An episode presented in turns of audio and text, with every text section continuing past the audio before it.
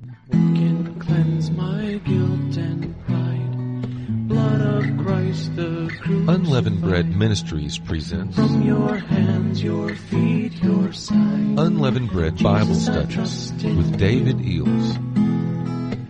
can quench my thirsting soul. Purest water, make me whole. Let your streams of mercy flow. Oh, Jesus, I trust Greetings, saints. Many blessings to you. Thank you for joining us today for the Unleavened Bread Bible Study. And thank you, Father, for blessing us today with wisdom and understanding from your word. Um, draw us unto yourself, Lord. Set us free to worship you the way you please, Lord. We ask it in Jesus' name. Okay. I'm going to call this Overcoming Through the Power of Praise. And first we're going to look at the biblical worship and praise. Okay? Vine's Expository Dictionary says the Greek word for worship is to make obeisance, do reverence to, and it's from pros, uh, which means towards, and kuneo, which means to kiss. In other words, to kiss towards. It is the most frequent uh, word rendered to worship, and it is used of an act of homage or reverence. In other words, worship is an act of love towards God, to kiss towards. And Father is looking for those who worship Him with all of their hearts. John 4 and 21 uh, says, Jesus saith unto her, Woman, believe me, the hour cometh when neither in this mountain nor in Jerusalem shall you worship the Father. You worship that which you know not. We worship that which we know, for salvation is from the Jews. But the hour cometh, and now is, when true worshippers shall worship the Father in spirit and truth. For such doth the Father seek to be his worshippers. God is a spirit, and they that worship him must worship in spirit and in truth. Well, obviously there's a bunch of fake worship out there. Words without heart and spirit. True worship is with the mouth and heart and sometimes even the feet and uh, and the fear of God. Okay? Isaiah 29:13 And the Lord said, For as much as this people draweth nigh unto me with their mouth and with their lips to honor me, but have removed their heart far from me, and their fear of me is a commandment of men, which hath been taught them. Well, this is faking worship. You're doing it because everybody else is, you know, you're wanting to be accepted by them. It's God we have to impress, right? Worship is the way to bring God's presence. Psalm 101 uh, through 5. Make a joyful noise unto the Lord, all ye lands. A joyful noise? Serve the Lord with gladness. Come before his presence with singing. Know ye that the Lord he is God. It is he that hath made us, and we are his. We are his people, and the, and the sheep of his pasture. Enter into his gates with thanksgiving, and into his courts with praise. Should, in other words, this is how you begin your um, service to God. Give thanks unto him and bless his name, for the Lord is good, his loving kindness endureth forever, and his faithfulness unto all generations. And worshiping brings health. Proverbs 17 and 22 says, A cheerful heart is a good medicine, which is a bad translation. The Hebrew word is a healing. Uh, but a broken spirit drieth up the bones. Amen. A healing.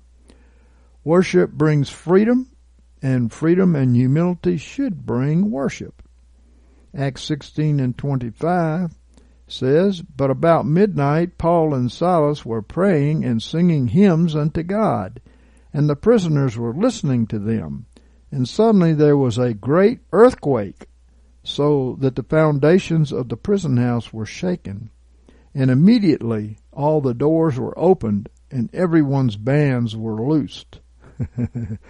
so, it can make you free, right?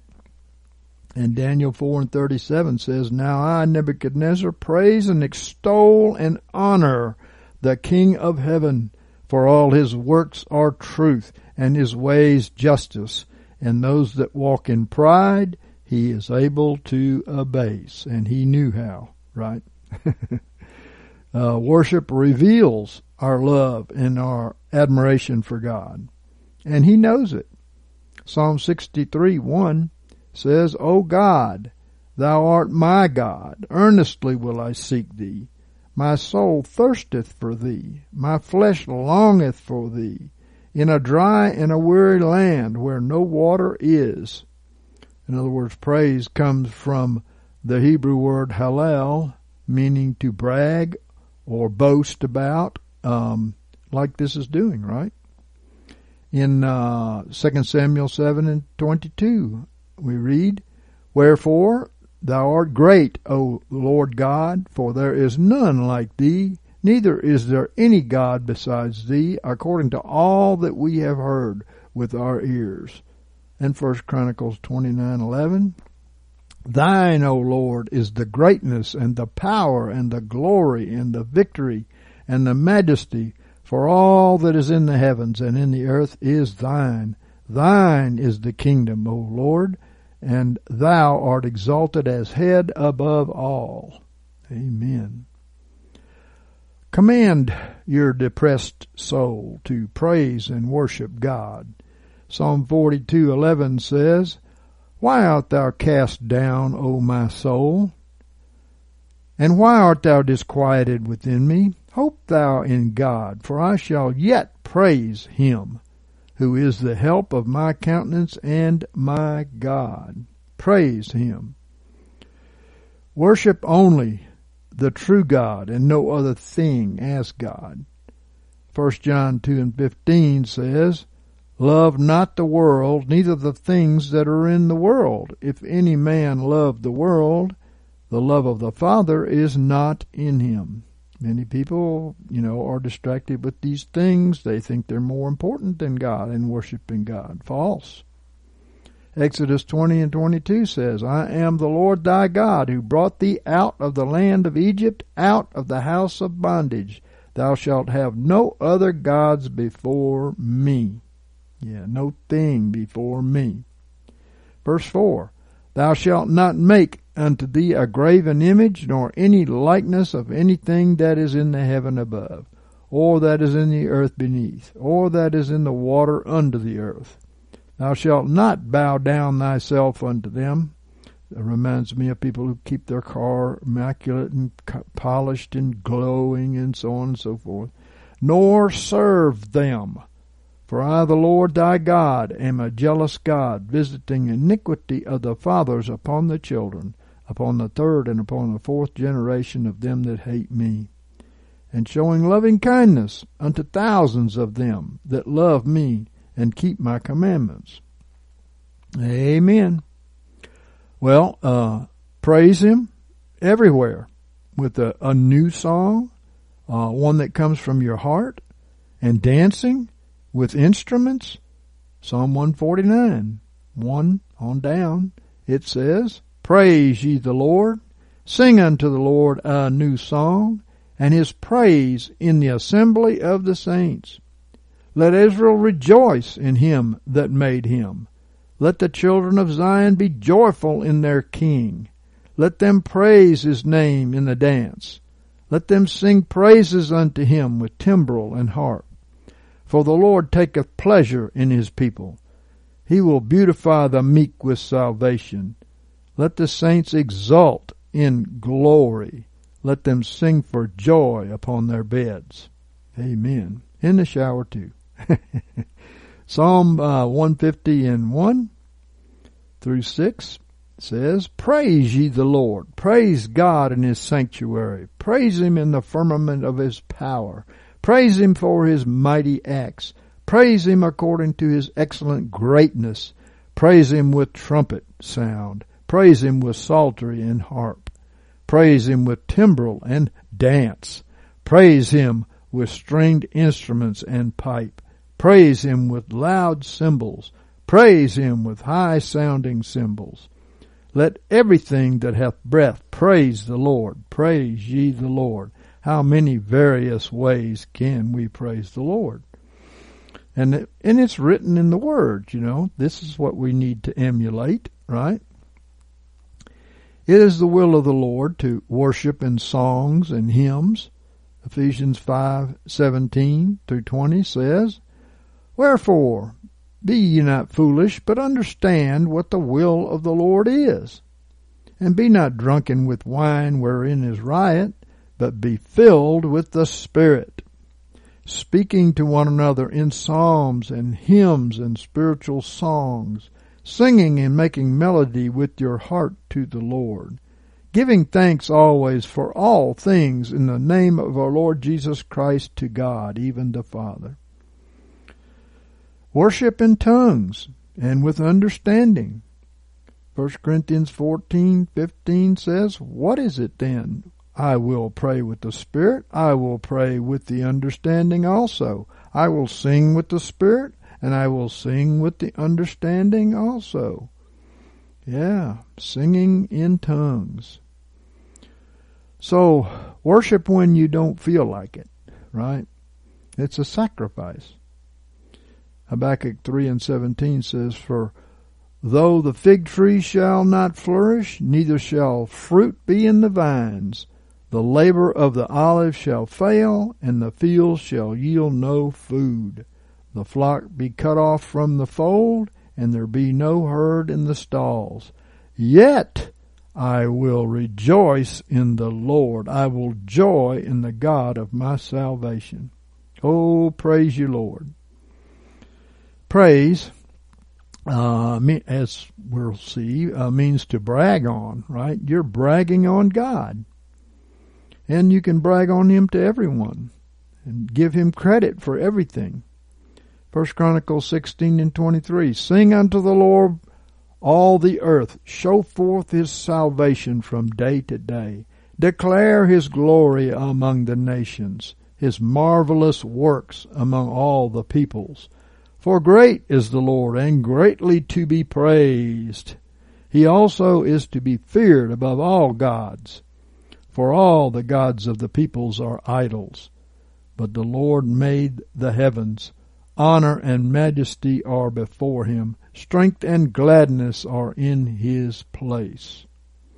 Ascribe unto the Lord Ye can you kindreds of the peoples, ascribe unto the Lord glory and strength.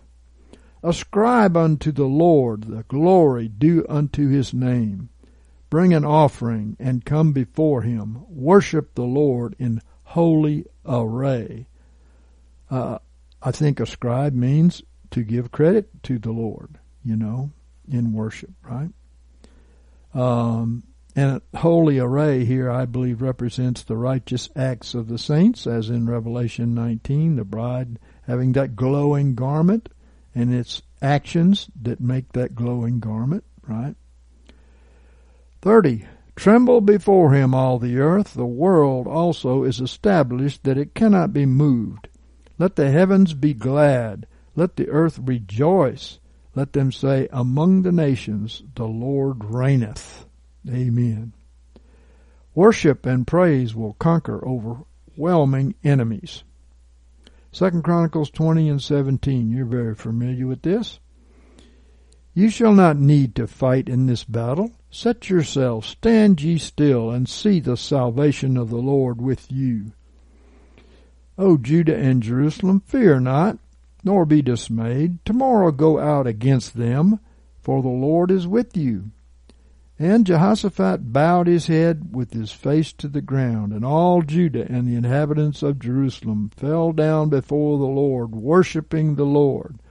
So they can fall down, they can, uh, you know, um, face to the ground. They can, you know, and the Levites of the children of Kohathites and of the children of the Korahites stood up to praise the Lord, the God of Israel, with an exceeding loud voice. Some people don't act now loud. They they think it's not call they call it decently and in order, but it's really dead. When you look at them, you know exactly what they're talking about. Verse twenty. And they rose early in the morning and went forth into the wilderness of Tekoa. And as they went forth, Jehoshaphat stood and said, Hear me, O Judah, and ye inhabitants of Jerusalem, believe in the Lord your God, so shall you be established. Believe his prophets, so shall ye prosper. And when he had taken counsel with the people, he appointed them that should sing unto the Lord and give praise in holy array as they went out before the army, before the army and and say, Give thanks unto the Lord, for his loving kindness endureth forever. They were giving thanks before the battle. and and the military wasn't out front. The praisers were. And when they began to sing and to praise, the Lord set liars in wait against the children of Ammon, Moab, and Mount Seir that were come against Judah, and they were smitten. Hmm. Hmm. So you overcome your enemies, even overwhelming odds, uh, by praise. So worship to bind the enemy and their kings. Psalm 149, 6 through 9. Let the high praises of God be in their mouth. What does that mean, the high praises? And the two-edged sword in their hand to execute vengeance upon the nations and punishments upon the peoples, to bind their kings with chains and their nobles with fetters of iron, to execute upon them the judgment written. This honor have all of his saints. Praise ye the Lord. Amen. Because judgment and enemies are near, we need to fear God and worship Him. Revelation 14 and 7 says, and he saith with a great voice, Fear God and give him glory, for the hour of his judgment is come. And worship him that made the heaven and the earth and the sea and the fountains of waters. And Daniel 3 and 16, Shadrach, Meshach, and Abednego answered and said to the king, O Nebuchadnezzar, we have no need to answer thee in this matter. If it be so, our God, whom we serve, is able to deliver us from the burning fiery furnace. And he will deliver us out of thy hand, O king.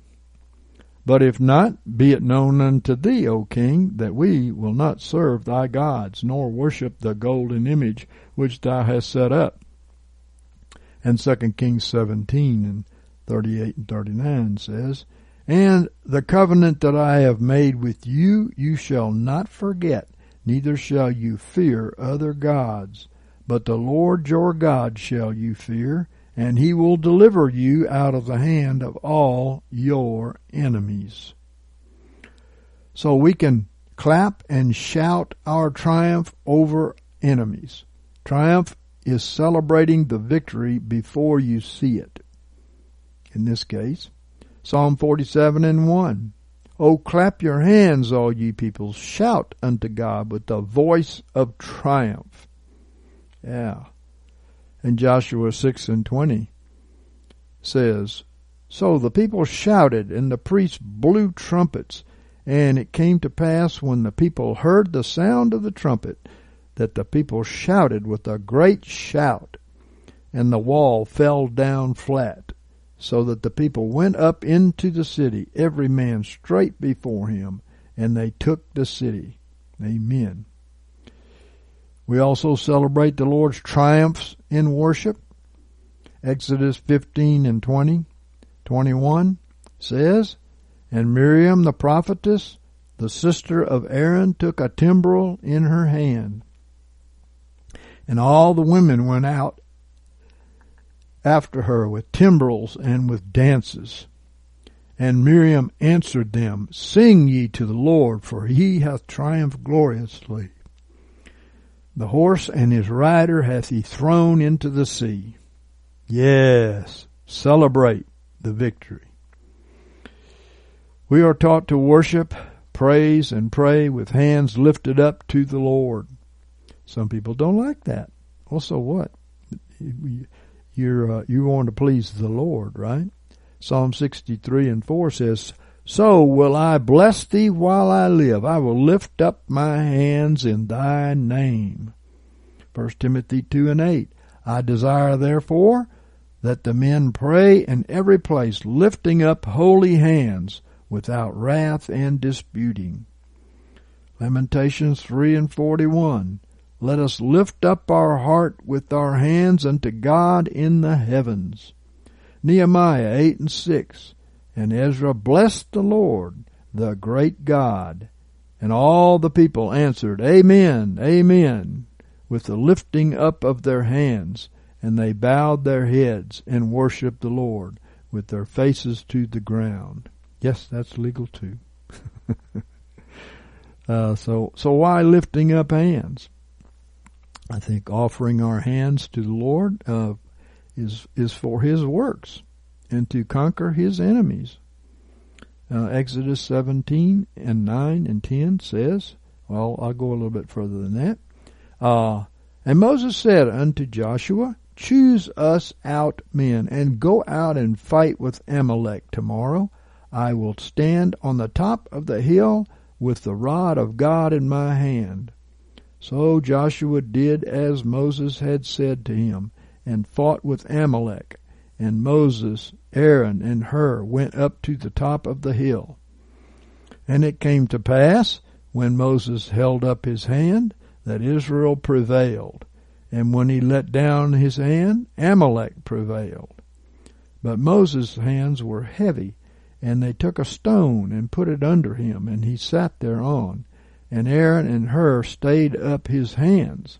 They held up his hands. The one on the one side and the other on the other side. And his hands were steady until the going down of the sun. And Joshua discomfited Amalek and his people with the edge of the sword. Hmm. So we raise our hands in praise when we uh, grieve over sin or bondage to conquer these enemies. Uh, 1 Kings 8 and 38 says, What prayer and supplication soever be made by any man or by all thy people Israel, who shall know every man the plague of his own heart and spread forth his hands towards this house. Second Chronicles 6 and 29. Um, through 30. What prayer and supplication soever be made by any man or by all thy people Israel, who shall know every man his own plague and his own sorrow, and shall spread forth his hands towards this house. Then hear thou from heaven thy dwelling place, and forgive, and render unto every man according to all his ways, whose heart thou knowest, for thou, even thou only, knowest the hearts of the children of men. So we worship and praise to break the curse, as we can see. Uh, Exodus 9 and 29 says, And Moses said unto him, As soon as I am gone out of the city, I will spread abroad my hands unto the Lord. The thunders shall cease, neither shall there be any more hail that thou mayest know that the earth is the Lord's. Yeah. Spread abroad his hands unto the Lord. Humbling oneself is a part of worship. Revelation 4 and 8, I would say through maybe 11. Uh, and the four living creatures having each one of them six wings and full of eyes round about and within, and they have no rest day and night, saying, Holy, holy, holy is the Lord God, the Almighty, who was, and who is, and who is to come.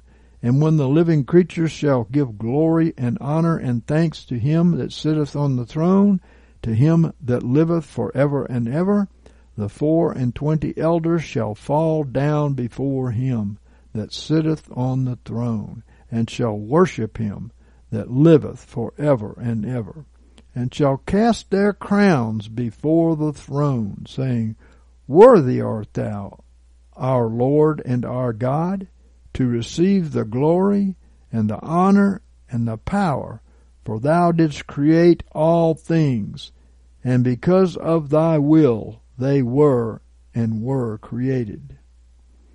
Again, praise in Hebrew is halal, uh, meaning to brag on the Lord.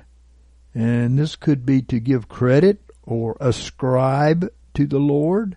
Uh, Psalm 29 and 1, Ascribe unto the Lord, O ye sons of the mighty, ascribe unto the Lord glory and strength, ascribe unto the Lord the glory due unto his name, worship the Lord in holy array. There's that holy array again. So, when you go to church, make sure you're in holy array. Repent of any sins. Confess your sins. And God's grace and His mercy uh, in worship is needed for His favor. It's good to confess all sins before a worship and praise session. Nehemiah 9 and 1 says, Now in the twenty and fourth day of this month the children of Israel were assembled with fasting and with sackcloth and earth upon them. And the seed of Israel separated themselves from all foreigners, and stood and confessed their sins and their iniquities of the fa- of their fathers. Uh, and they stood up in their place and read in the book of the law of the Lord their God a fourth part of the day, and another fourth part they confessed and worshipped uh, the Lord their God. Then stood up upon the stairs of the Levites and said, Stand up and bless the Lord your God from everlasting to everlasting. And blessed be thy glorious name, which is exalted above all blessing and praise. Thou art the Lord, even thou alone. Thou hast made heaven, the heaven of heavens, with all their hosts, the earth and all things that are thereon, and the seas and all that is in them. And thou preservest them all, and the host of heaven worshippeth thee. How much more us, right? An offering of service is uh, worship, right? Hebrews 12 and 28. Wherefore, receiving a kingdom that cannot be shaken, let us have grace whereby we may offer service offer service, sometimes translated as worship, well pleasing to God with reverence and awe. Service. We serve God in worship, right? For our God is a consuming fire. In Romans 12 and 1, I beseech you therefore, brethren, by the mercies of God, to present your bodies a living sacrifice, holy, acceptable to God, which is your spiritual service, sometimes tra- translated as worship. And be not fashioned according to this world, but be transformed by the renewing of your mind, that you may prove what is good and acceptable in the perfect will of God. Well, notice that worship should be a sacrifice of flesh. It should be a service right? Uh, worship is uh, an active response to the character, words, and actions of God, initiated by His uh, revelation and enabled by His redemption, whereby the mind is transformed. In other words, belief and repentance, right? The heart is renewed. In other words, love, trust, and actions are surrendered. In other words, obedience of service. Uh, all in accordance with His will and in order to declare His infinite worthiness. Wow. Okay. So, in both Hebrew and Greek, there are two categories of words for worship.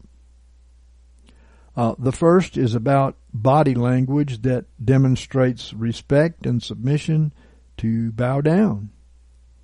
and uh, to kneel, to prostrate oneself.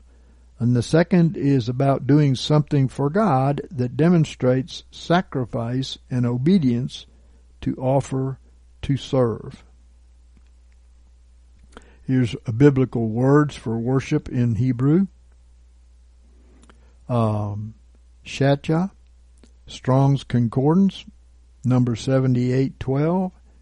This term literally means to depress or prostrate oneself uh, and is translated in the King James Version of the Old Testament as worship a hundred times, bow down fifty-four times, do obeisance nine times, do reverence five times, fall down uh, Psalm 72:11, Isaiah 45:14, crouch 1 Samuel 2:36, humbly beseech, 2 Samuel 16 and 4, or make to stoop, Proverbs 12 and 25. And another is abad, Strong Concordance, number 5647.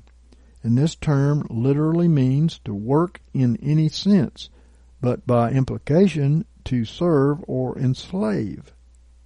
It is used more than 250 times in the Old Testament, most often translated as serve, and 31 times in conjunction with sachat, uh, what we just read.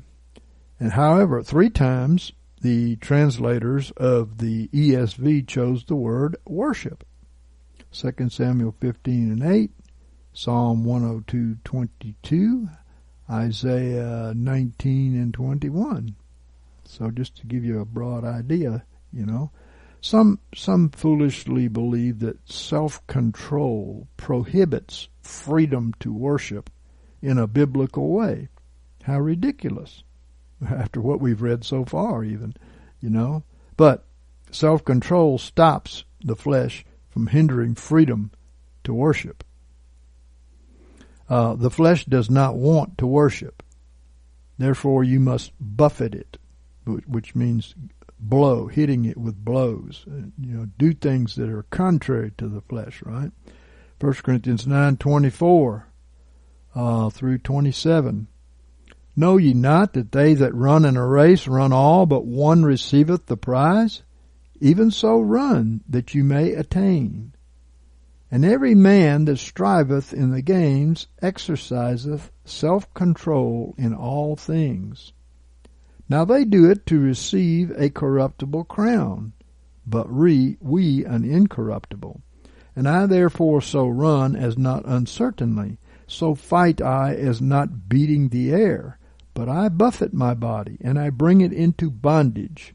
In other words, you bring your old self life into bondage, lest by any means, after that I have preached to others, I myself should be rejected. You make it do what you, the spirit man, want it to do, and what God wants it to do. We must have freedom to do that, if, or God would not command it. Actions are surrendered in worship to the Holy Spirit but the flesh doesn't like to worship. Just to share a couple of instances with you, at a Pentecostal type church in Louisiana, when I was young in the Lord, the congregation would run around the auditorium and praise the Lord and uh, shout to the Lord with great freedom. Sometimes the whole church would be running around praising the Lord. Now, I'm not making any laws here for an order of worship, uh, that's up to the Lord. He's our guide, right? As many as are led by the Spirit of God, these are the sons of God, right? But a lot of people told me the church was carnal, you know, not, not having been there themselves, because they did that in the flesh. Uh, well, when I went there just to see what was going on, I had the distinct impression that the Lord wanted me to go against my flesh and buffet my body and my shyness and and to crucify it. It didn't matter to me that they might not begin in the spirit. It mattered that they would crucify their flesh and uh, and I wouldn't. So it is of the spirit that we put to death our flesh, which doesn't want to worship God boldly, and like the examples that we see in scriptures, right?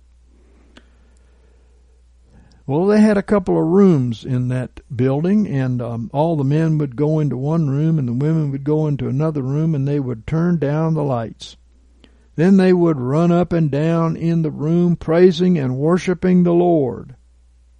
I went in there, and I just decided that I was going to put my flesh to death, and I started running and jumping up and down with them and praising the Lord.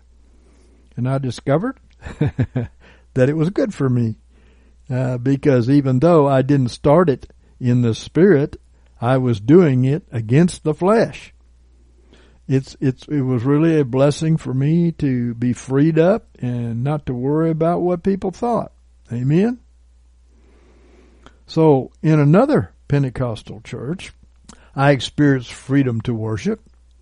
You know, let me say, in the Old Testament they had this freedom to worship. When they weren't filled with the Spirit, what happens to people when they are filled with the Spirit? Shouldn't they do even so more? Right? So in this other Pentecostal church, I experienced freedom to worship. I saw some tr- tremendous miracles there. I didn't agree with all their doctrine. It didn't make any difference. I, I was learning a lesson on worship, right? So in their big auditorium, this guy jumped up on the front pew and took off running on the backs of the pews with his eyes closed. so he ran the length of the auditorium as fast as he could from pew to pew. And he was missing people all the way. and, and he had his eyes closed. And there was a balcony in the back of the church, and I was sitting right where the balcony came down. So I saw that his eyes were solidly closed. He ran up to the balcony, and just before he bashed his head into it, he uh, gracefully ducked and he kept on running. And of course, that could only have been done in the spirit. Then there was uh, uh, released in the church a wave of excitement and freedom and joy in worship as they beheld this this worship with feet too. You know, they had another lady who, who was moved to dance, going backwards. She would dance as she intermittently bowed down all the way to the floor. In other words, every few feet she would bow to the floor and come back up. And she started running backwards, not seeing where she was going. She would run backwards down the stairs of the choir. This is truly not walking by sight here, or running by sight, or dancing by sight, right? She would run backwards um, down the stairs of the choir, all the way around the auditorium, never bumping. I mean, it was a, a feat to see her come down them steps going backwards.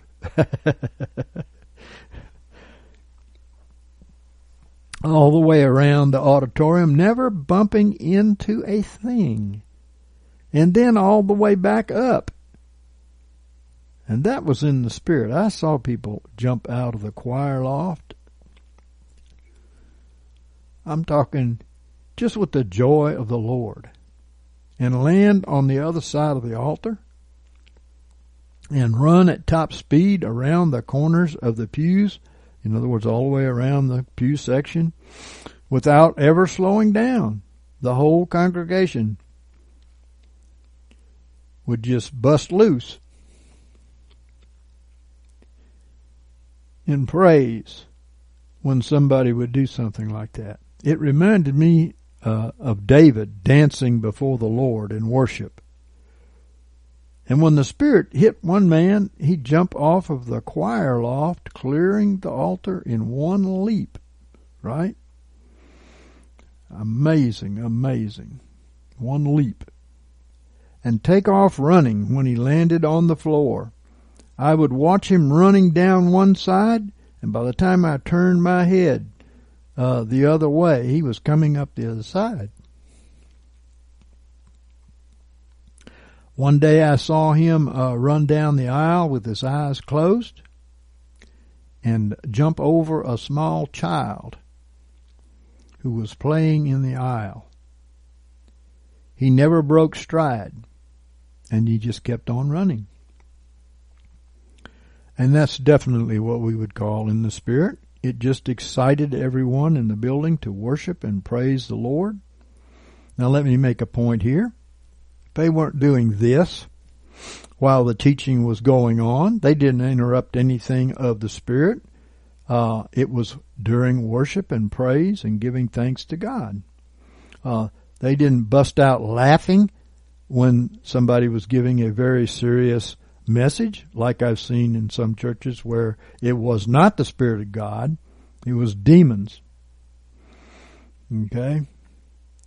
We need to humble ourselves. We need to come against our flesh so that we won't worry about what the other people around us are thinking. God expects us to worship Him in front of other people, just as this verse says. Matthew 10 and 32. Everyone therefore who shall confess me before men, him will I also confess before my Father who is in heaven. We need to break loose in spirit and worship. But the hour cometh, and now is, when true worshippers shall worship the Father in spirit and truth, for such doth the Father seek to be his worshippers. God is a spirit, and they that worship him must worship in spirit and in truth. And as we've seen, if you start worshiping freely, it will make it easier for the other person to do it too. And I'm not necessarily talking about jumping pews, but you have to start going against your flesh. You know, we sang a song um, um, yesterday in praise and worship, and uh, there was dancing going on, and I danced too, you know, before the Lord. And uh, people were just so full of joy, and then other people started dancing and before the Lord. And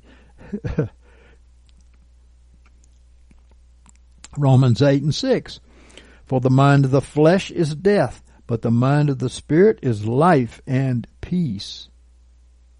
Because the mind of the flesh is enmity against God. It's not subject to the law of God, neither indeed can it be. And they that are in the flesh cannot please God.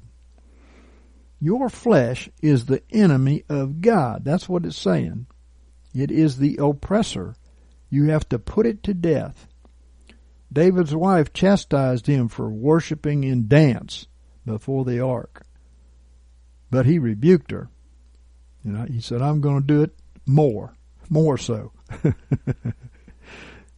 so we've seen Jesus, the Holy and the Holy Spirit in the form of fire, and big angels join us in worship and study here at UBM.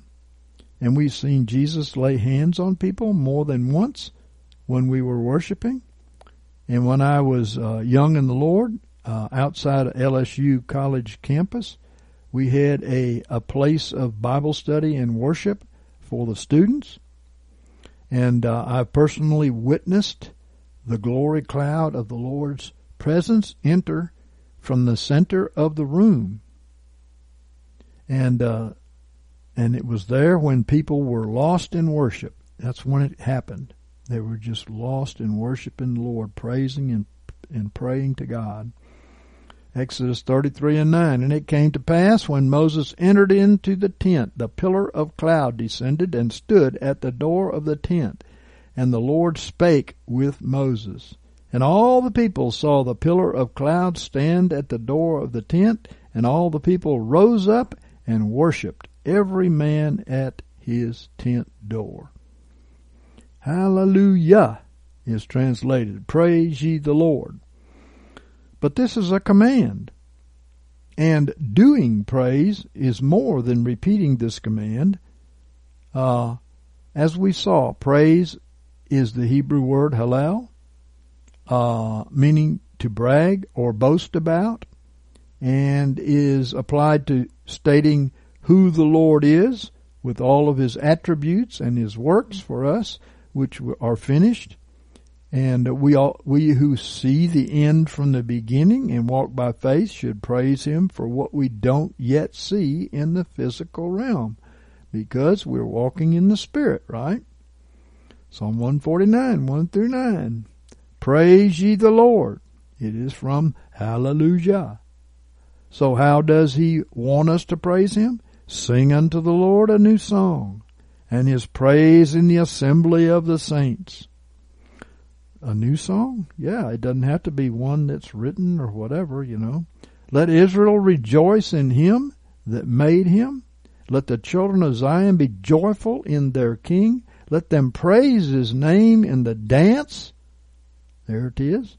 Let them sing praises unto him with timbrel and harp, for the Lord taketh pleasure in his people.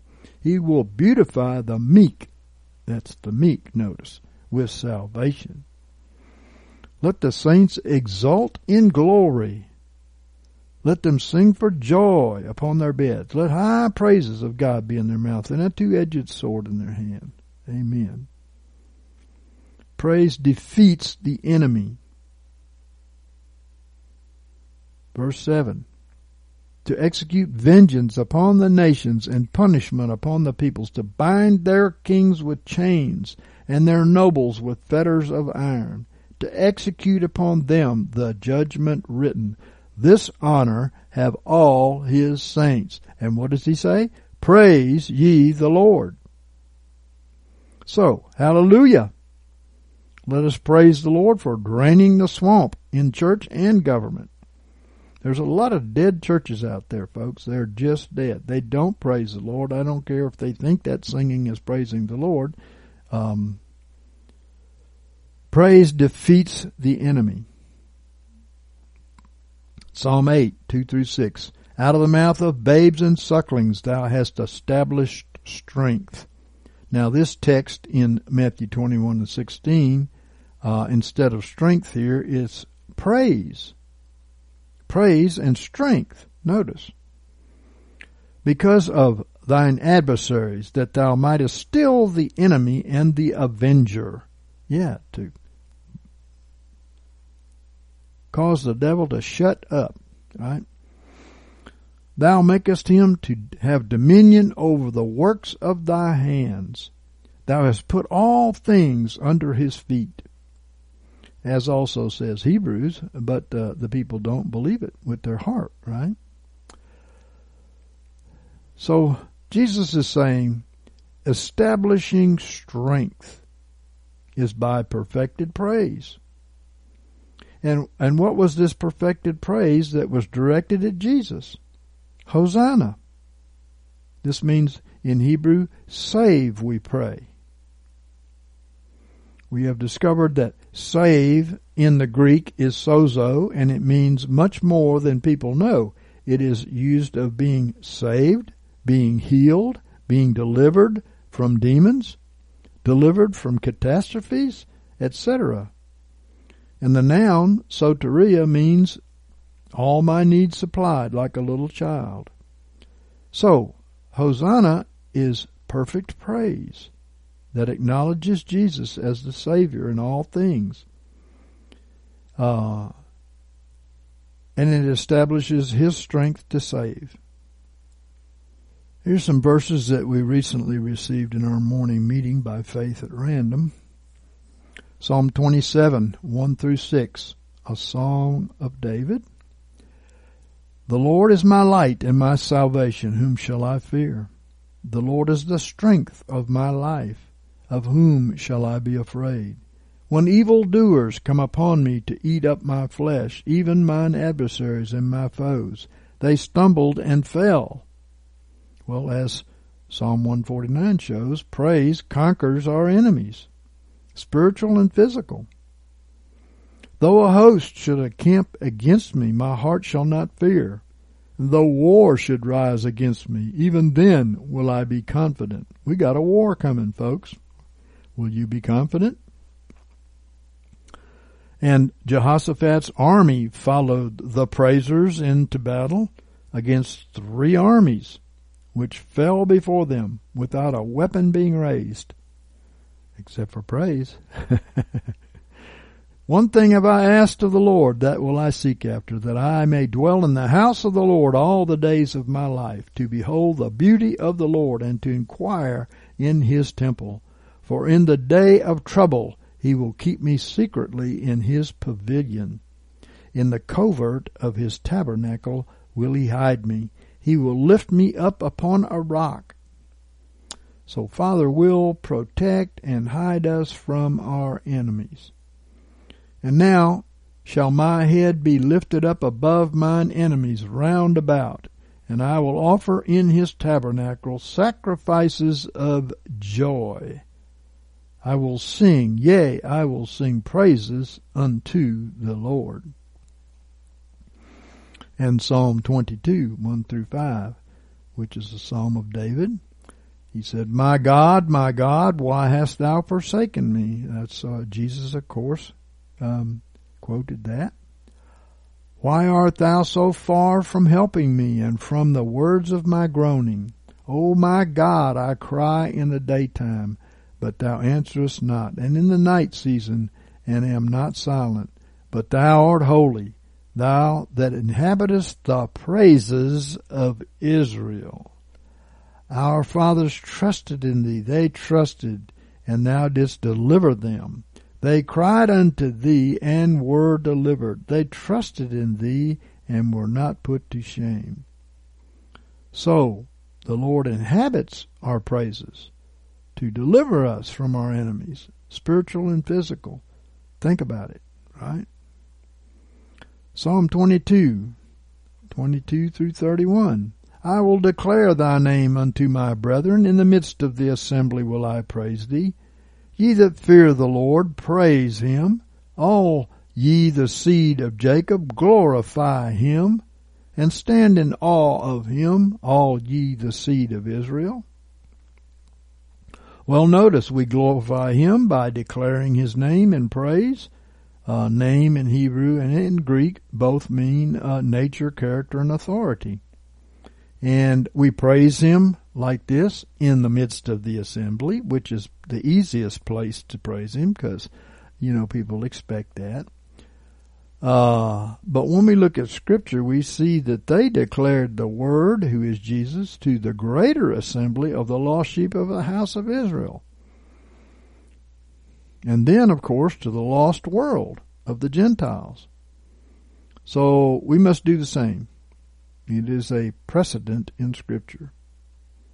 I don't know if you ever saw a Hezekiah Walker video where they their congregation went out in the middle of a street in an intersection in downtown and they praised God on the streets and bystanders joined in. uh, remember our missionaries in prayer and warfare who declare his salvation in the midst of hateful people. And we do too in the midst of hateful people. So, uh, continuing on with uh, Psalm 22, I'm going to read 24 on down for. He hath not despised nor abhorred the affliction of the afflicted, neither hath he hid his face from him. But when he cried unto him, he heard. Of thee cometh my praise in the great assembly. I will pay my vows before them that fear him. The meek shall eat and be satisfied. They shall praise the Lord that seeketh after him. Let your heart live forever. All the ends of the earth shall remember and turn unto the Lord, and all the kindreds of the nations shall worship before thee. For the kingdom is the Lord's, and he is the ruler over the nations. So God is big enough to bring all of this to pass right? And we should praise him. Verse 29 All the fat ones of the earth shall eat and worship. All they that go down to the dust shall bow before him, even he that cannot keep his soul alive. A seed shall serve him. It shall be told of the Lord unto the next generation. They shall come and shall declare his righteousness unto a people that shall be born, that he hath done it. And shall we not do the same? Mm-hmm.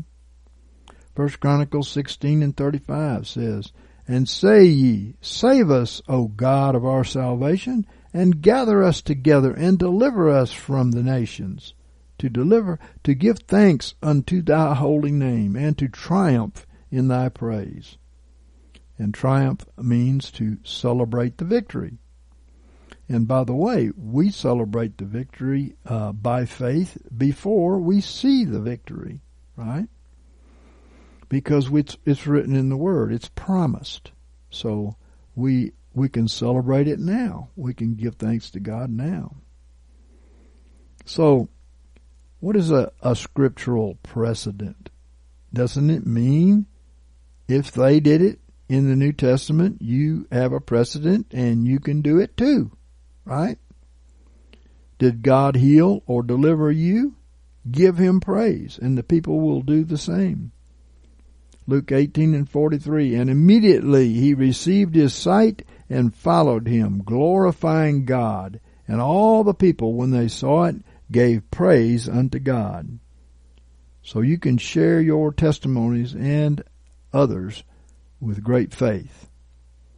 And Luke 19 and 37, and as he was now drawing now, nigh, even at the descent of the Mount of Olives, the whole multitude of the disciples began to rejoice and to praise God with a loud voice.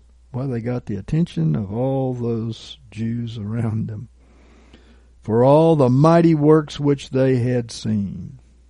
So shall we do the same? Romans 15 and 9 and that the Gentiles might glorify God for his mercy, as it is written, Therefore will I give praise unto thee among the Gentiles, and sing unto thy name. Of course, that was the lost in that day, in that time, you know. So you can do that even among the lost. And again, praise the Lord, all ye Gentiles, and let all the people praise him. Let all the peoples praise him. Amen. Hebrews 13 and 15 says, Through him then let us offer up a sacrifice of praise to God continually. Doesn't that mean even when your flesh doesn't want to do it? What are you sacrificing? The flesh, right? Let us offer up a sacrifice of praise to God continually. That is, the fruit of the lips which make confession to his name. Amen. James 5 and 13. Is any among you suffering? Let him pray. Is any cheerful? Let him sing praise. Amen. You are free. Revelation 19 and 5. And a voice came forth from the throne, saying, Give praise to our God, all ye his servants, ye that fear him, the small and the great. So let's do it, right? Amen.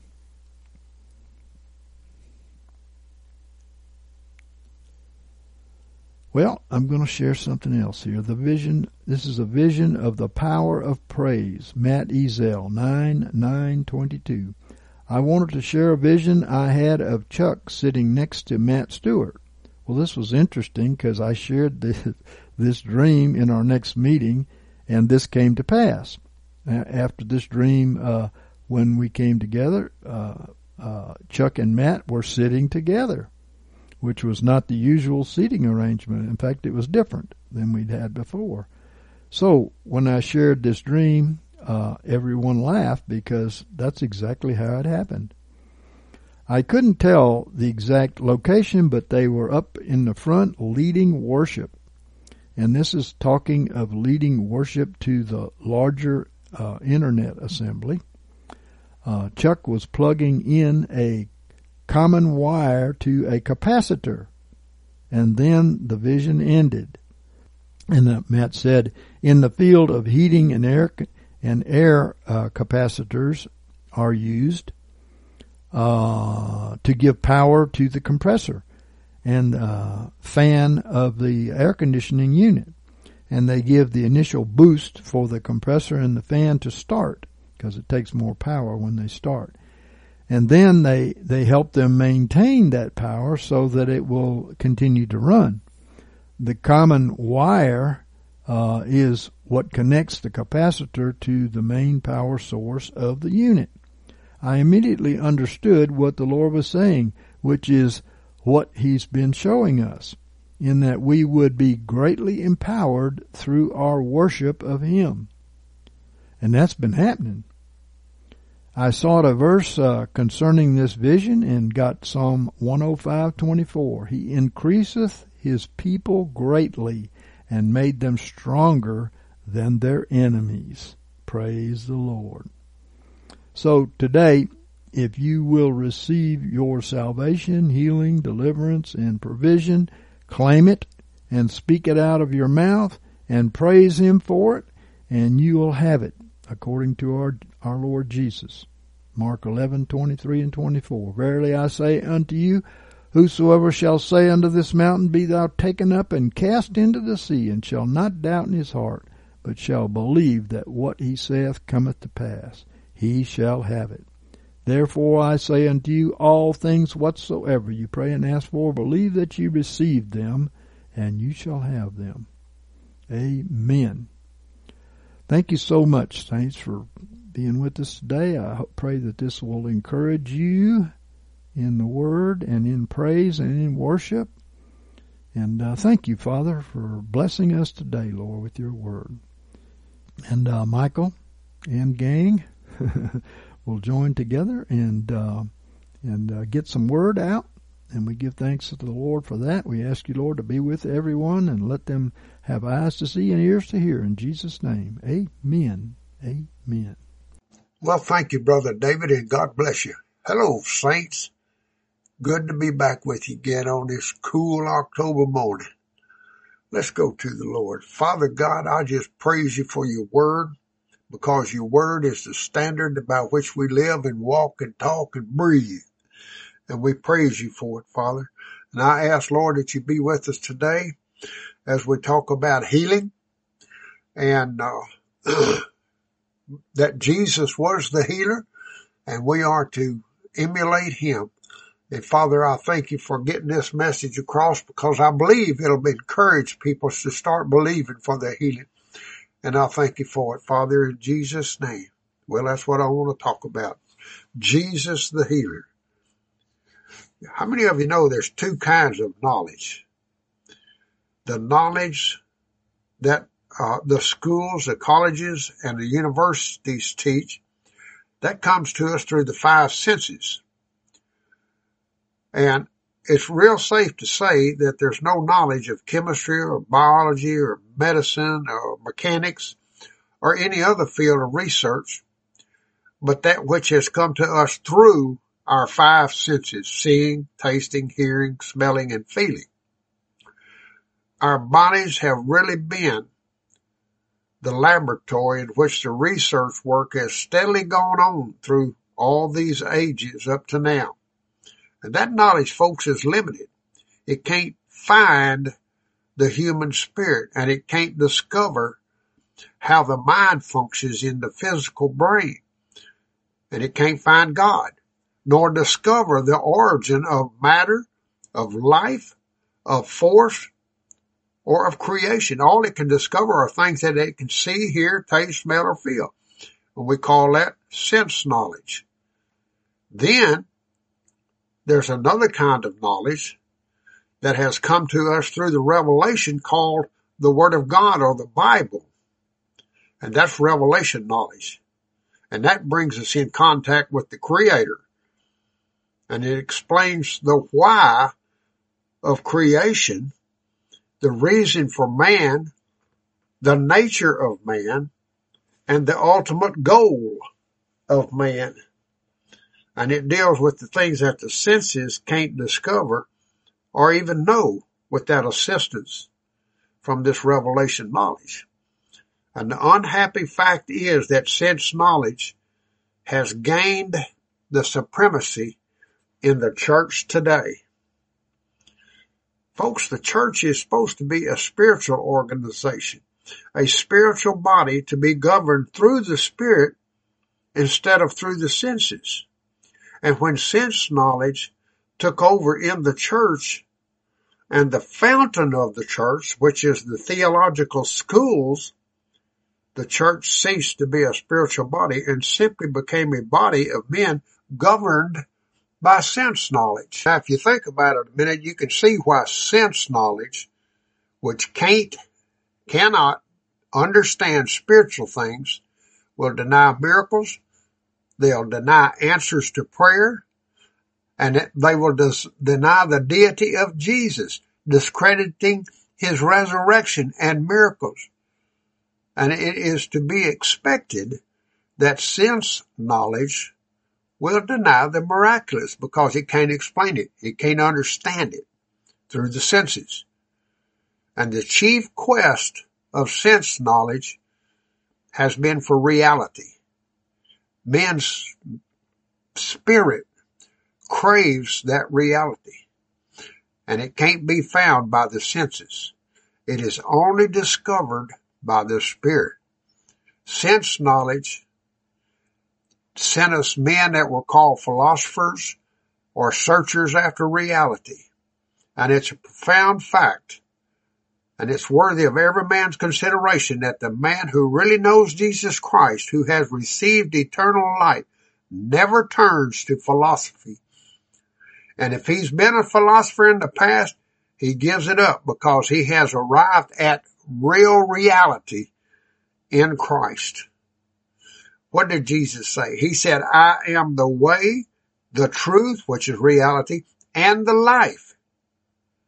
So Jesus is the answer to all true philosophy.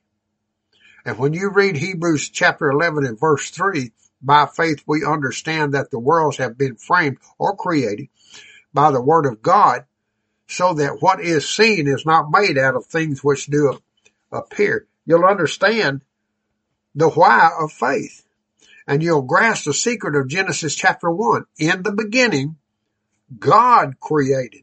Well, how did he create? He created by the word of faith. He said, let there be. And he created with words. Jesus knew the secret of words. He healed the sick with words. He raised the dead with words. And he stilled the sea with peace. Be still. Peter healed the sick by using the name of Jesus. Paul cast out demons by saying, in the name of Jesus Christ, come out. And they used words that were born of faith. They were faith words. We become the sons of God, partakers of his very nature by acting on words. We become faith men and women. We use faith words and we produce faith results. You know, the first time those words came to me, it startled me. I began to examine myself and ask the question, why is it that people have not faith in their own faith? Well, why? Because the people who ask for prayer haven't confidence in their own faith. And for some reason they don't believe in themselves. They don't believe in what Christ did for them or what they are in Christ. And I believe the reason for their unbelief is that they don't know what they are in Christ. They got a feeling that they're not good enough, that their faith is not strong enough, and they are acquainted with all of their own failings and weaknesses, and they accept every condemnation from the pulpit. They're always willing to believe anything against themselves. They're believing in their unworthiness, their unfitness, their weakness, their lack of faith. Well, here's some facts. Folks, the Father has no favorites. Every person born into his family has the same redemption. He's been redeemed out of the hand of his enemy and Satan was conquered for him personally. And he can say, he was delivered up on the account of my trespasses and he was raised for my justification. And he can confidently say this, who delivered me out of the authority of darkness and translated me into the kingdom of the son of his love in whom I have my redemption, the forgiveness of my sins. Glory to God. That's in Colossians 1, 13, 14. Folks, it's a personal, absolute redemption from the dominion of the enemy. When Jesus put Satan to nothing and stripped him of his authority, it was you in Christ who did that work. Christ acted in your stead. He did it for you. And you can say, in Christ, I conquered Satan. I stripped him of his authority. And when Jesus rose from the dead, I rose with him. And you can confidently say, but God, being rich in mercy with his great love, wherewith he loved me, even when I was dead through my trespasses and sins, made me alive together with Christ. By grace have I been saved. By grace have I been healed. By grace have I been delivered and raised me up with him and made me to sit with him in the heavenlies in Christ Jesus. And it's when you take your place and begin to assume your rights and privileges that God begins to respond to you. You got the same eternal life that Jesus had. He that hath the Son hath the life. 1 John 5 and 12. You have the Son and you have the life. Some of you might say, I have t- taken Jesus Christ as my Savior. I have confessed Him as my Lord. God has given to me eternal life, His own nature. I am now a new creation created in Jesus Christ and I have God's ability to perform the good works that were afore prepared that I should walk in them. I have God's ability because I have God's nature. I have the same great, mighty Holy Spirit who raised Jesus from the dead dwelling in me.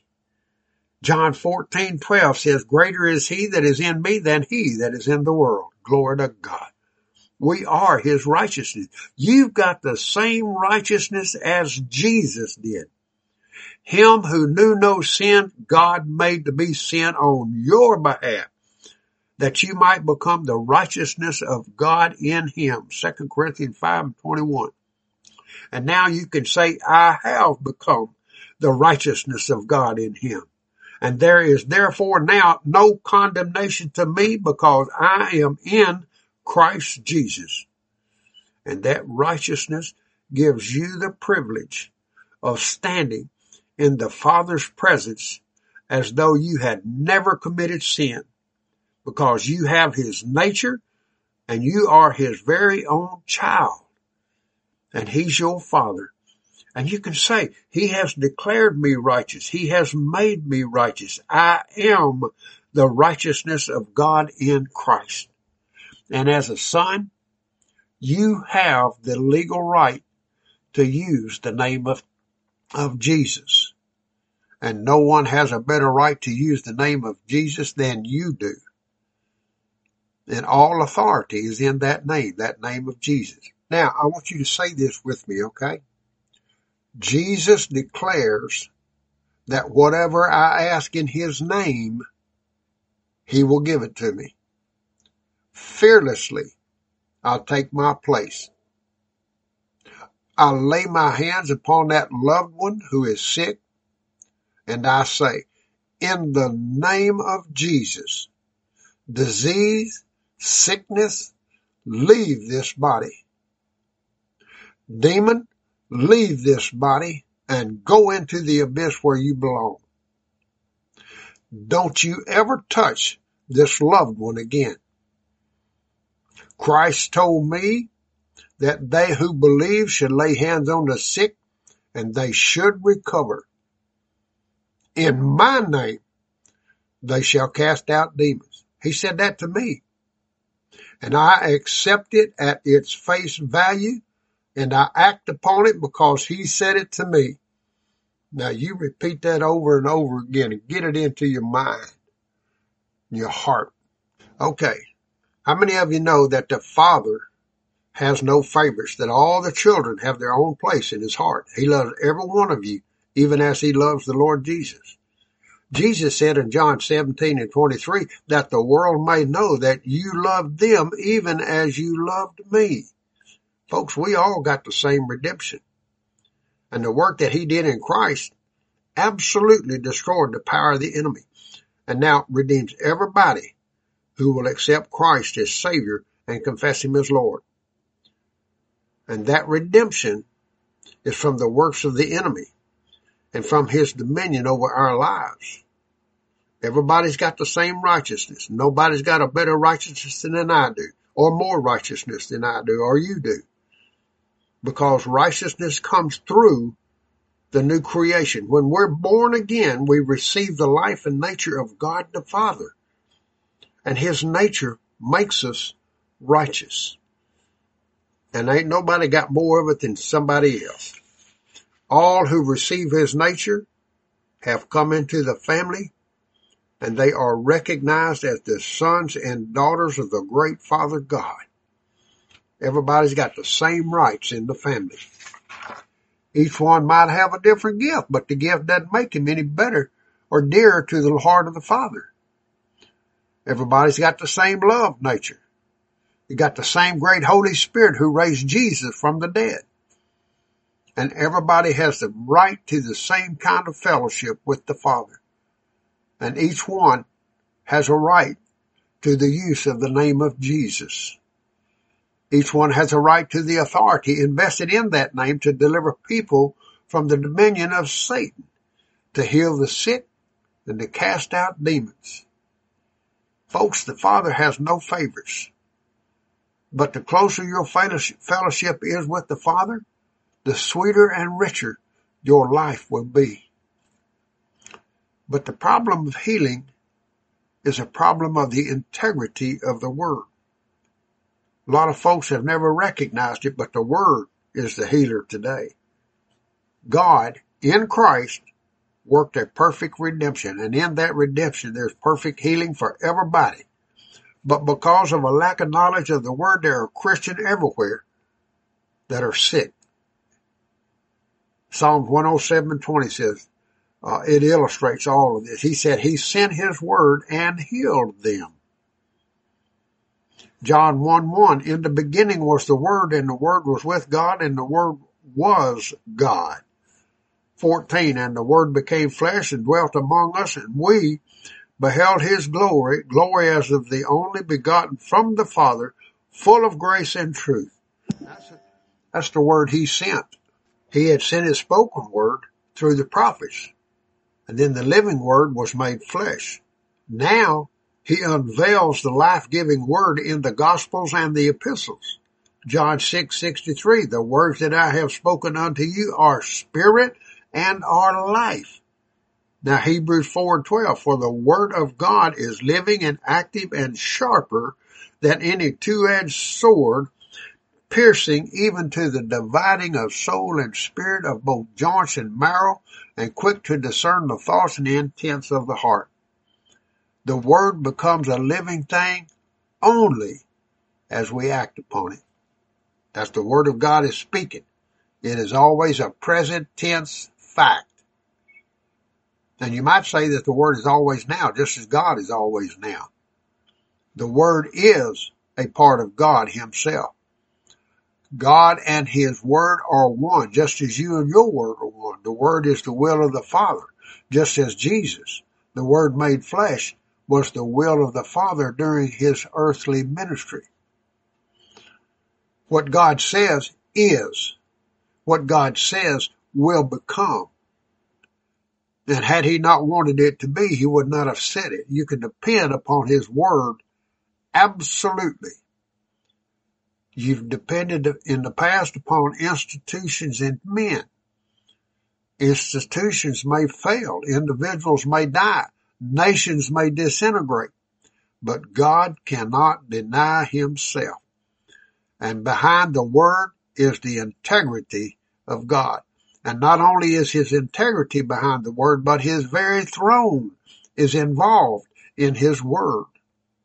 Hebrews 7:22 declares that Jesus is the surety of the new covenant. It says, by so much also hath Jesus become the surety of a better covenant. And he's back of every word from Matthew to Revelation. Every word was God breathed. And the throne upon which Jesus is seated is back of every word. And there has to be a clear distinction in our mind between believing and mental assent because believing the word is acting on the word. Mental assent is acknowledging the truthfulness of the word, the integrity of the word, but never acting on it. It's not possessing what you, what you've been given. Folks, hope is not faith. It's not believing. Hope is always living in the future. Faith is now. And it's not a passive word. Passivity lies quietly without action, without choice, inert. But believing is acting on the word. Believing the word is not only recognizing its complete truthfulness, but it's taking it to be your very own now. And to act on his word is to do his will and to act in his will. And he's honored by our acting on the word. And he's dishonored by our mentally assenting to its truthfulness, by our hoping that it's going to become true sometime, and by our passivity that lies quietly rejoicing in the word but has no part in it. There's no action there. He that believes has. If you believe you have, his name is glorified by your acting on the word. The Father is glorified by our acting on the word. And remember that his throne is back of his word. His integrity is involved in it. John chapter 15 and verse 7 said, If you abide in me and my words abide in you, ask whatsoever you will, and it shall be done unto you. Herein is my Father glorified that you bear much fruit, and so shall you be my disciple. Folks, that's the fruit of the indwelling word which has prompted prayers that are answered. You know, there are two views of healing. The most common view is that healing is not in the redemptive work of Christ, but belongs to us if we have faith enough to claim it. And this belief holds that faith is the gift of God. And if God gives you faith for your healing, you're going to be healed. If he does not give you faith, there's no need to struggle for your healing. Your only hope is the arm of the flesh. That view is superficial and it's a result of sense knowledge.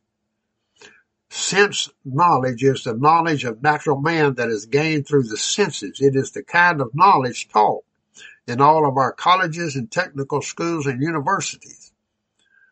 But the other kind of knowledge is revelation knowledge. And it teaches that miracles are for today. Sense knowledge repudiates it in a very large measure because it's above the knowledge of the senses. And the second view of healing is that it is a part of the plan of redemption. That disease came with the fall and that sickness is a work of the adversary. Because disease came with the fall, God is the natural, logical healer. Man can't deal with the sin problem. He can, he cannot make himself righteous and he can't rid himself of sin consciousness because these can only come through the finished work of Christ. And God planned that when we were recreated, and that's the recreation which comes through our receiving the nature and life of God, we would be righteous and we would partake of his righteousness, which is his very nature. And that would give us that position as of sons of God. And the new creation is more than being baptized or confirmed. It's receiving the life and nature of the Father. Our spirits are recreated by receiving eternal life. And Isaiah 53 holds the key of redemption. Jesus was made sin with our sins. Not only was he made sin with our sin, but he was made sick with our sicknesses. Now, natural man is called sin. 2 Corinthians 6:14 and 6 through 16 says, Be not unequally yoked with unbelievers, for what fellowship has righteousness and iniquity, or what communion has light with darkness? Folks, the believer is called righteousness, and the unbeliever is called iniquity. He's not only committed sin, but he is sin. The believer is called light, and the unbeliever is called darkness. And just as the sinner is sin, the sick man is not only sick, but he is sickness. Sin deals with the spirit. Sickness is a spiritual thing revealed in the body. It says, and what concord hath Christ with Belial? The believer is called Christ because Christ is a part of the body.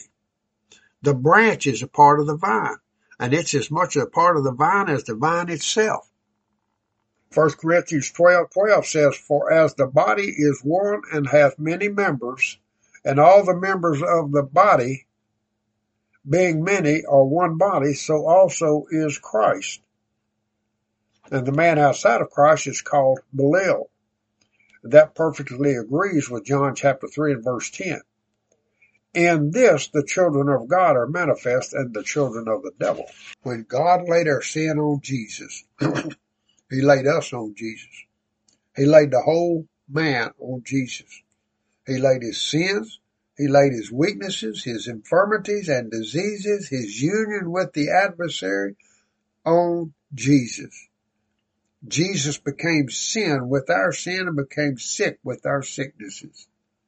Isaiah 53:10 says, Yet it pleased the Lord to bruise him. He hath put him to grief. Another translation reads, It pleased the Lord to crush him with disease. He hath made him sick.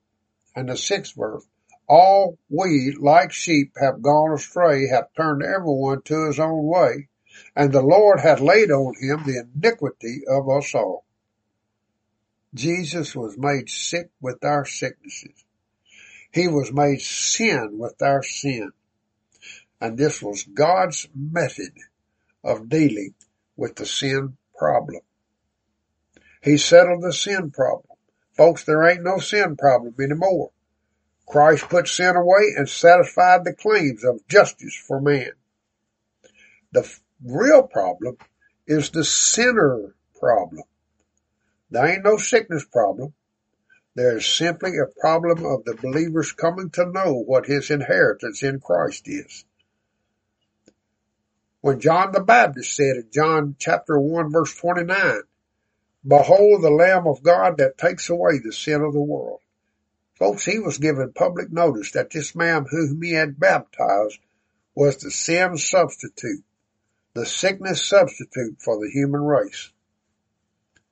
Sin and sickness come from the same source. Satan is the author of both of them.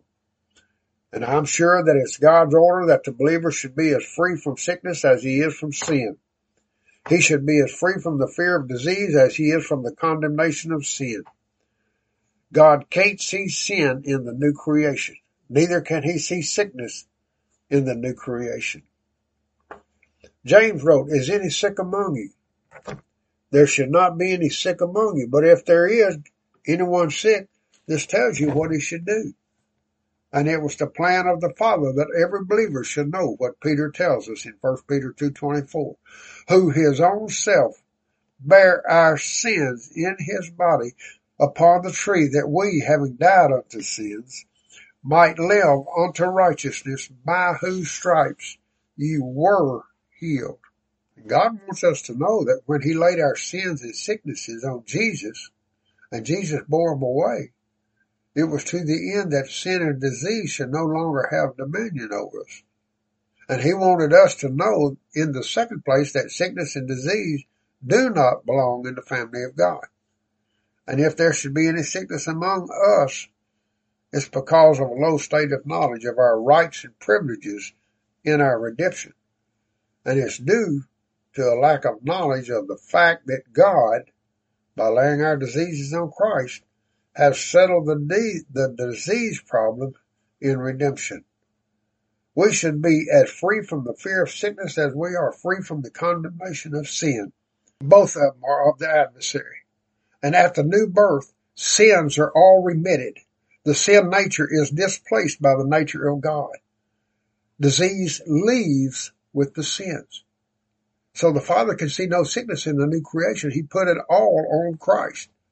And when we recognize the fact that our sickness was laid on Christ, and that he bore our diseases in his body on the tree, and that by his stripes we are healed, it will be the end of the dominion of diseases in our lives.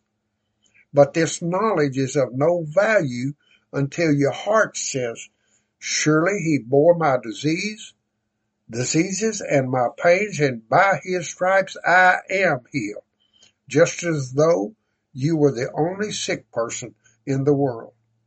Folks, the word is like God. It's eternal. It can't, cannot be destroyed.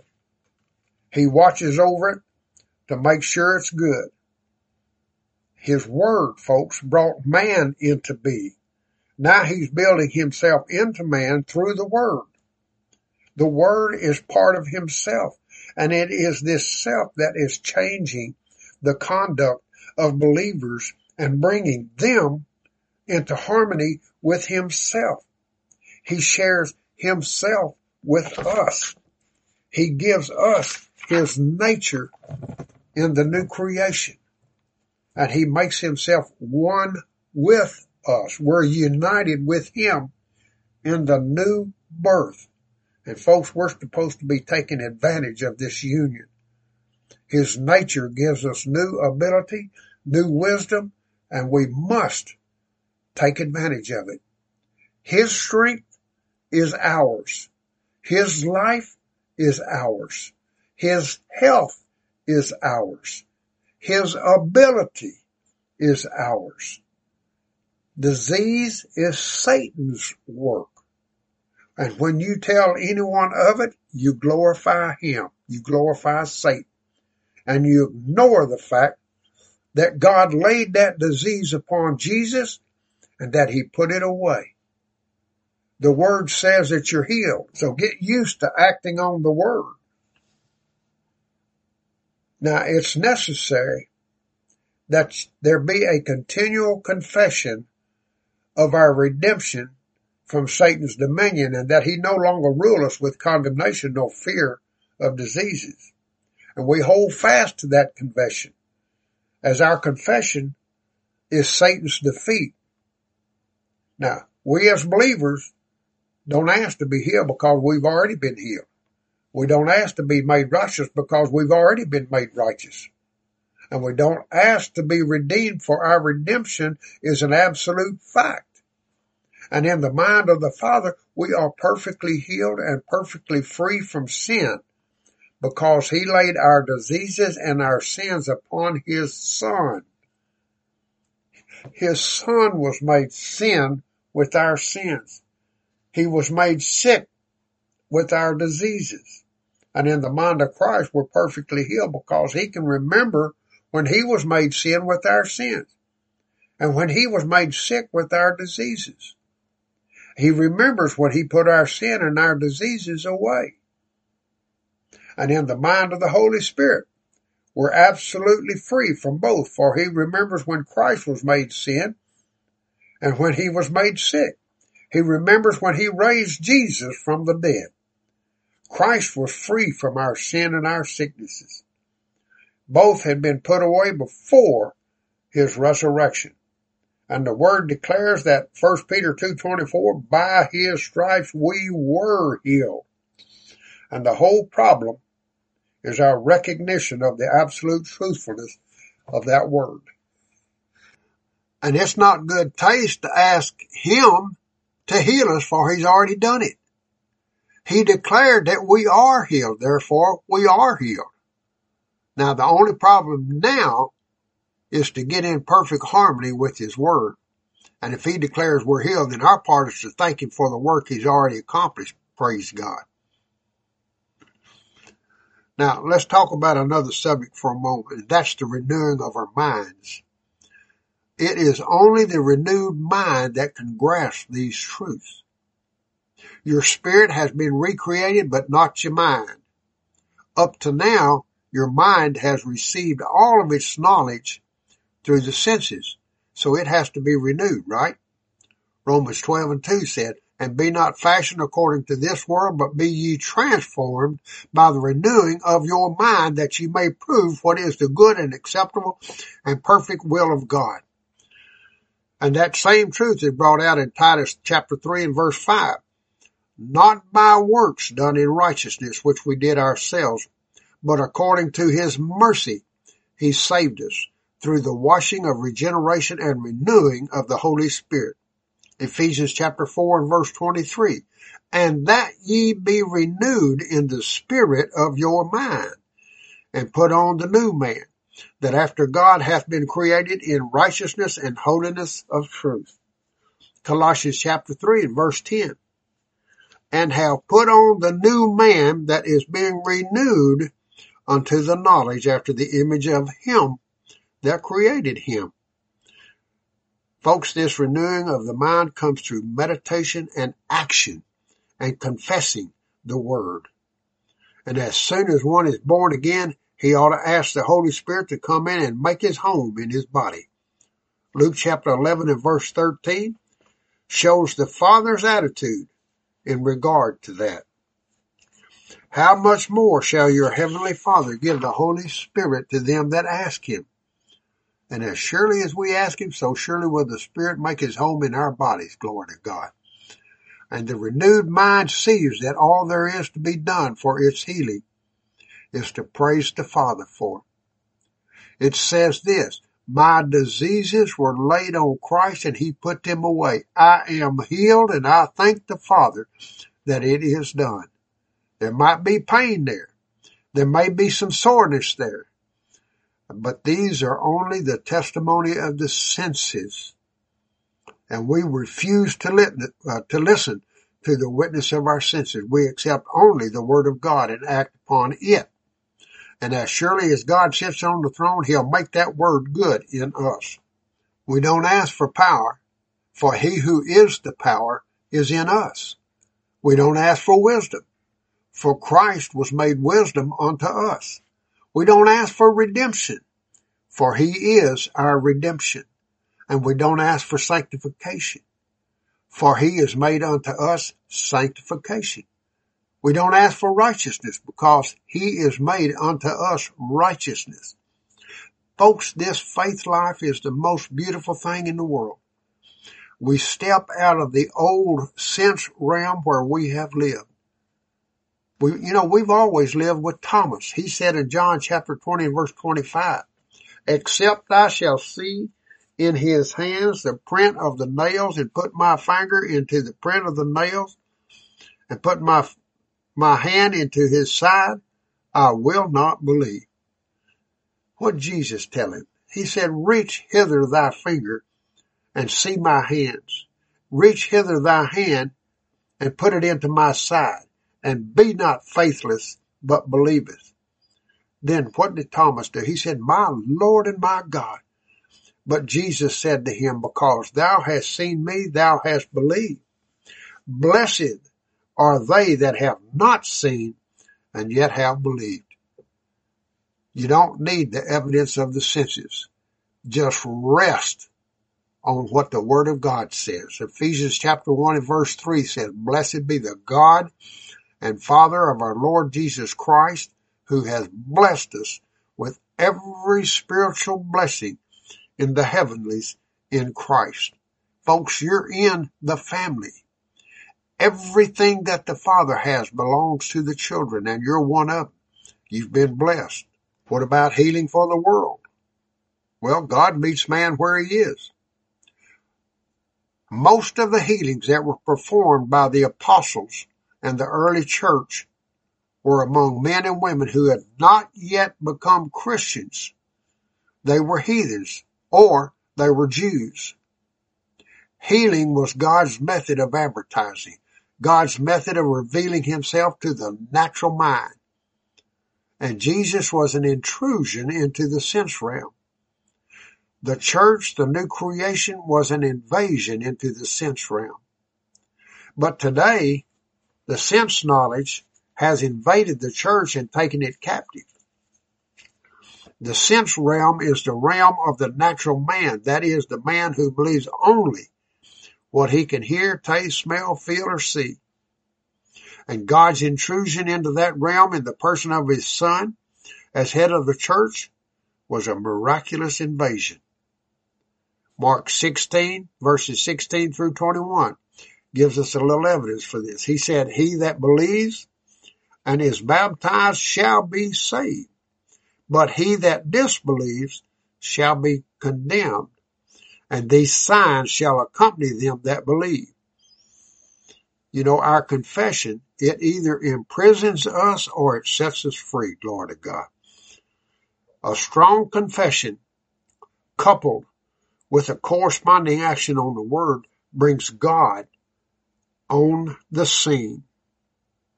And holding fast to one's confession when the senses contradict shows that one has become established in the Word of God. A Satan inspired confession is always dangerous. And all you need to remember is that he brought that disease and put it on you. Your acknowledgement of the disease is like signing for a package that UPS left for you. Because Satan then has the receipt for your disease. You've already accepted it. Surely he had borne our sickness and carried our diseases. That's God's receipt for your perfect healing. A positive confession dominates circumstances while a vacillating confession permits circumstances to govern one. Your confession is what God says about your disease. And a negative confession will make the disease stronger. Then your confession heals or it keeps you sick. The confession of your lips should have your heart's full agreement. As soon as man believed, these signs were supposed to accompany him. Mark 16, 17 and 18. In my name shall they cast out demons, they shall speak with new tongues, they shall take up serpents, and if they drink any deadly thing, it shall in no wise hurt them. They shall lay hands on the sick, and they shall recover. That word believer means a believing one. And as soon as a man was born again, God planned that he ought to advertise that new creation by healing sick folks in the presence of an unsaved world. The Jesus' entire ministry was a combat with the demoniacal forces. And the same thing is true of the church. All disease, all sickness, all pain, all trouble, all sin is a result of satanic hatred of the human race. It says, in my name they shall cast out demons. They were to, to take Jesus' place, folks. They were going out into the world and they were acting instead for him. First John 3 and 8 says, Jesus came to destroy the works of the devil. We're supposed to act for him today. We're standing there for, like Jesus today. It says, to this end was the Son of God manifested that he might destroy the works of the devil. John 14 and 12, greater works than these shall he do, shall ye do, because I go unto the Father. And whatsoever you shall ask in my name, that will I do, that the Father may be glorified in the Son. And if you shall ask anything in my name, that will I do. And he's not talking about prayer. He's talking about casting out demons, about healing the sick and miracles, folks. He said, whatsoever ye shall ask or demand in my name, you are demanding as Peter did at the beautiful gate that morning when he said to that impotent man, in the name of Jesus Christ of Nazareth, rise up and walk. That man was instantly healed and he wasn't a Christian. He hadn't accepted Christ yet.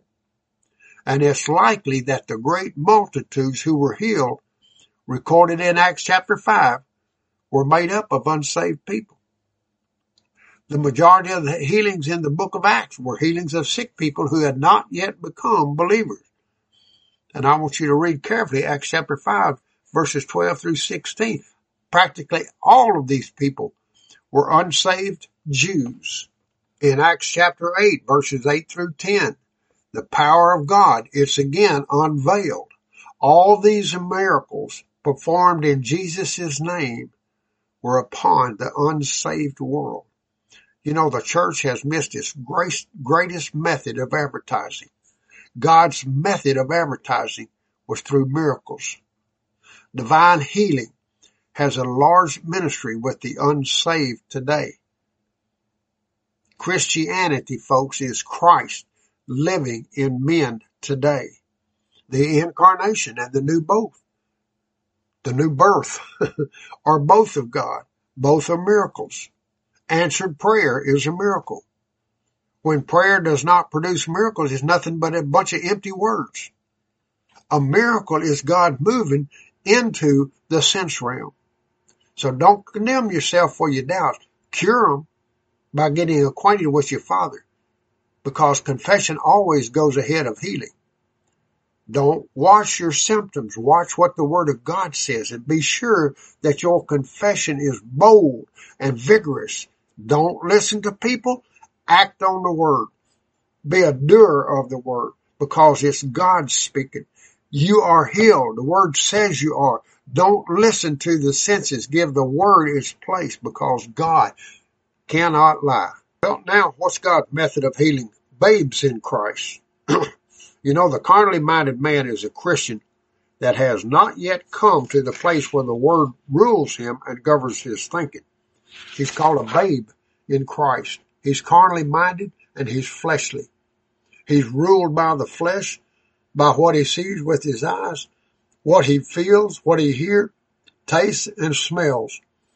He is a body ruled, sense governed child of God. He's a babe in Christ. 1 Corinthians chapter 3 verses 1, 2, 3. And I, brethren, could not speak unto you as unto spiritual. That is men whose spirits have gained the ascendancy over their thinking. Their spirit is recreated, but the renewed mind rules their spirit. He says, I cannot speak unto you as men whose minds are subordinate to the word of God. their minds were not renewed because they were still babes in Christ. Hebrews chapter 5, 11 through 14 says, of whom we have many things to say and hard of interpretation, seeing you are become dull of hearing. How many believers do you reckon fall under this admonition? They can't understand the word. Verse 13, for everyone that partakes of milk is without experience of the word of righteousness, for he is a babe. This word of righteousness is very little understood.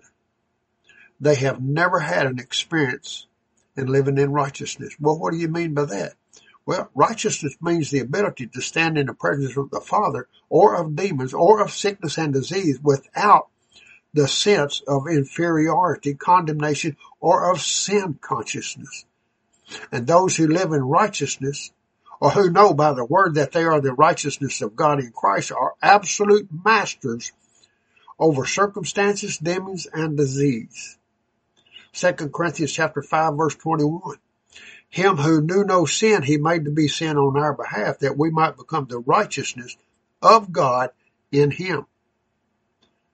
You are having experience in the word of righteousness and you're finding that it's the word that heals. The ministry of the word of God is the word of righteousness. It's the word of righteousness that sets men free and leads them out of Satan's dominion into the liberty and freedom of the sons of God. Glory to God. They become fearless and they speak mighty things out of their mouth. Now the 14th verse, but solid food is for full grown men, even those who by reason of use have their senses exercised to discern good and evil. The believer described above has grown up into a spiritual life in Christ. He has fed on the word until the word has transfigured him. James chapter 5 verses 14 through 16 is God's method of healing the carnally minded or the babes in Christ. God in great grace says this in James chapter 5, 14 through 16. Let him call for the elders of the church and let them pray over him, anointing him with oil in the name of the Lord. And the prayer of faith shall save him that is sick. And the Lord shall raise him up, and if he have committed sins, it shall be forgiven him. Confess therefore your sins one to another and pray one for another that ye may be healed. The supplication of a righteous man availeth much in its workings. Now notice very carefully these facts. He can't see that his disease was laid on Christ, but he can see the elders and he can hear their prayers and he can feel the anointing oil upon his forehead he could feel their hands upon his head. He's living in the realm of the senses. Grace comes down and meets him in this realm.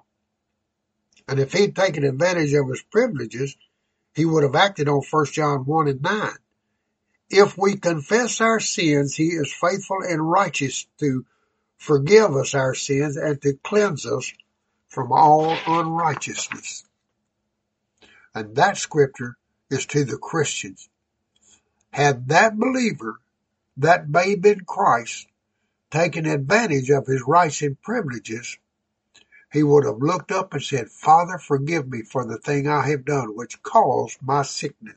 The Father would have forgiven him and healed him right then.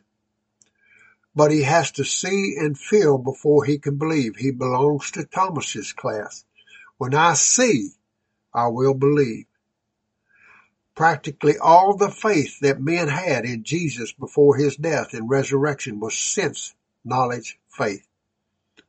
They believed in things they saw and heard. They couldn't believe in a resurrection. They had never seen a resurrection. They saw Lazarus raised from the dead.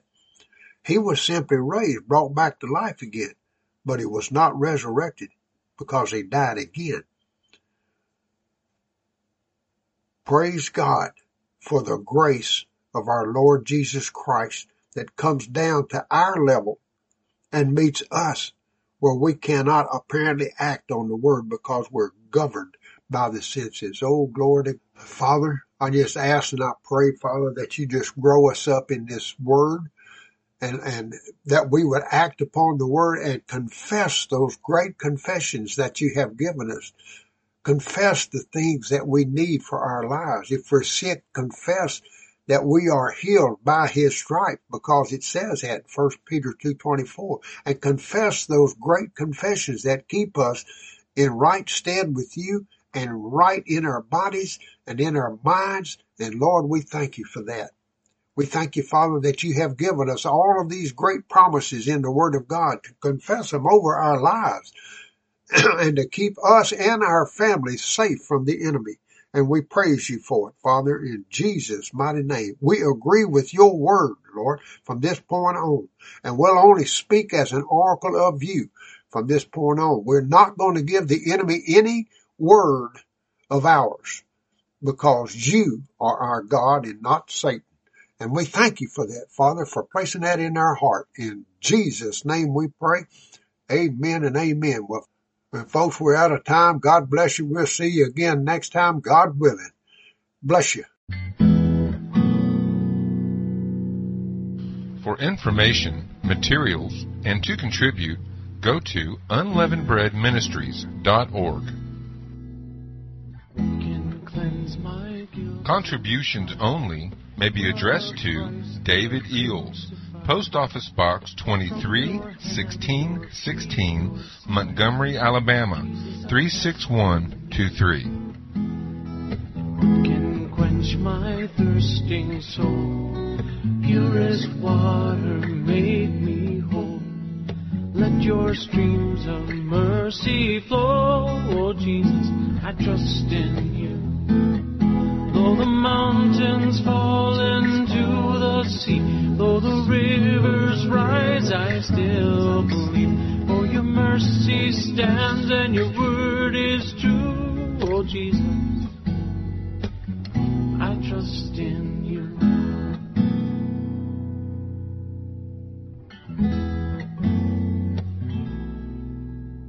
And when I face that darkest night, will be my guiding light? The shining rays of red and white. Jesus, I trust in you. Oh, sacred heart, in you I find mercy seated for all time. I am yours and you are mine, oh Jesus, I trust in you. Though the mountains fall into the sea, though the rivers rise, I still believe. For your mercy stands and your word is true, oh Jesus, I trust in you. Though the mountains fall into the sea, though the rivers rise, I still believe. For your mercy stands and your word is true, oh Jesus. My Lord Jesus,